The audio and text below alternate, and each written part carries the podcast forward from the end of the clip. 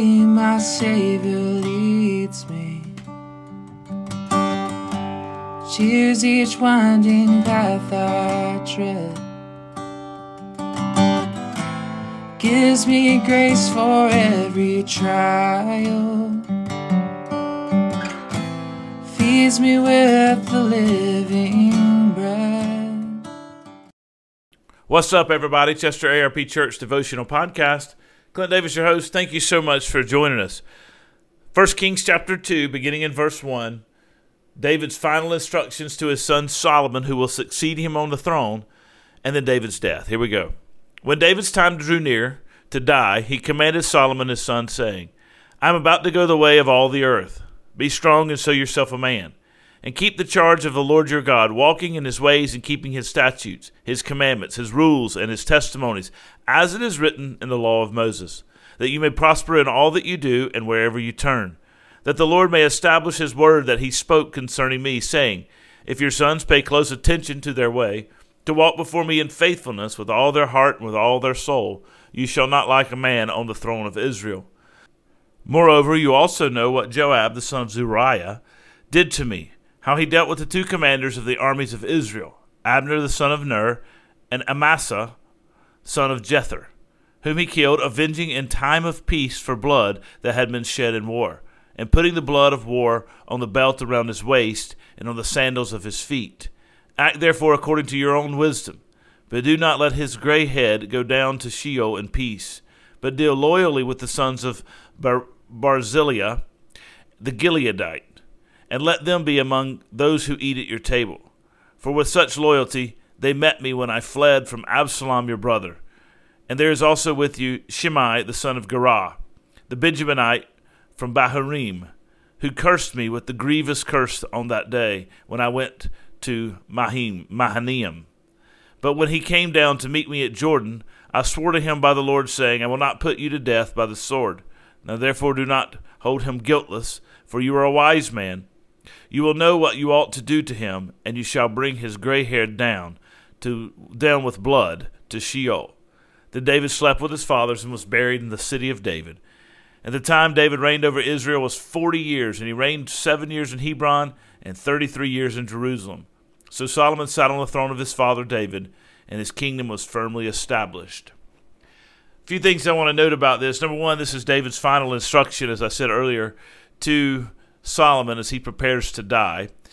He starts in the first part of this by giving Solomon some instructions about following the ways of the Lord. He says, Be strong and show yourself to be a man. In other words, be mature. Be concerned about manly things, grown, mature things. Don't be concerned about childish things, but be concerned about mature things, concerned about adult things. Keep charge of the Lord your God, right? Keep walking with the Lord and keeping his ways and his statutes, his commandments, his rules, that you may prosper in all that you do in every turn. Man, that's an important lesson, not just for the king of Israel, but that's an important lesson for all of us as we mature, as we grow older. Grown people shouldn't be concerned about childish things. We should let things go. We should not be dealing with immature fights and bitterness and irritations, etc., like things that our children, my children, would be concerned about. I should be able to say, you know what? We're going to move beyond that. We're not going to think in those terms. So be mature, be concerned about things of mature people, be concerned about things of adult life, right? As you grow, you should mature. Be concerned with making sure you keep charge of the Lord your God, walking in his ways, keeping his statutes, his commands, his rules, his testimonies, as it was written. Right? So, as we have the word of God given to us in the scriptures, we ought to be concerned about following them, keeping charge of them, doing what he has called us to do, keeping his statutes, keeping his ways that you may prosper in all that you do in every turn, right? The the the ultimate test of, of whether or not we're going to determine of whether or not we're going to prosper into eternity is whether we follow Christ now and obey him. Right? Prosperity in this life is not what he's talking about, though he is talking about a kingdom.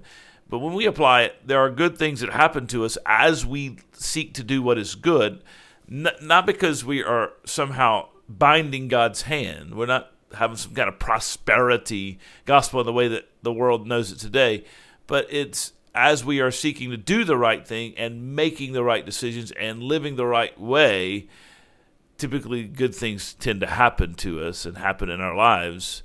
It's the idea of making our own luck, right? In a sense, because we're we're we're we're taking the necessary steps, right, to do what God has called us to do. And then he says, "The Lord may establish His word," and the Lord will establish His word. The word specifically for Solomon here is that David will have a descendant on the throne, but for us, it's that you will find an eternity with the Lord. But then he gives some instructions after he says that. He gives some instructions with specific people, with reference to Joab, with reference to Shimei, uh, and uh, he says, "I want you to deal both deal with them." And then there's this other guy, uh, Barzillai, who uh, was kind to David, and David says, "Let him eat at your table for the rest of his life."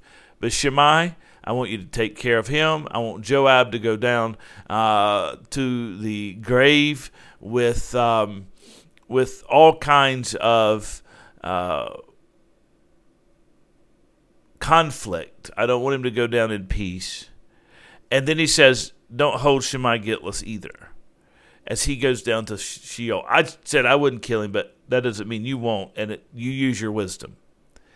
And so David is saying there are some things that you need to do uh, to clean up some messes that have been left behind that are going to be a problem for you if you don't deal with them now. And oftentimes in transition, right, a previous leader for whatever reason may not deal with not may not deal with certain issues. Maybe families, maybe grandparents, parents may not deal with certain things. Who knows why? There's a variety of reasons why somebody may not. But they may say to you, "Listen, if you don't deal with this," they say to me, "If I don't deal with this, then we're going to have problems." And so the wisdom that they leave us with is make sure you deal with these issues. Be decisive, take action, and deal with these issues. If you don't deal with these issues, you're going to have problems. And then we're told that David died. And I love the way that the Bible often does this. The Bible says David slept with his fathers, was buried in the city of David. He reigned for 40 years. And then it goes in verse 12 So Solomon sat on the throne of his father David, and his kingdom was firmly established. That's passive voice. Passive voice means something was done to you. His kingdom was firmly established. David's, I mean, Solomon's kingdom was firmly established. Who established it? God. God did the work. The kingdom, advancement of the kingdom, the steadiness of the kingdom, the steadfastness of the kingdom, all comes from God. Not on David or Solomon or anybody else. It comes from God. And that's true in our lives as well. People come, people go. Life, people live, people die. But God is faithful to control and care for his people. I hope those are wonderful lessons for you, be adults. Uh, follow the Lord, take care of business uh, that you need to take care of, and trust the Lord to establish his ways. For that's a wonderful hope for us. You guys take care. God bless you. I'll see you tomorrow. You carry me close to your heart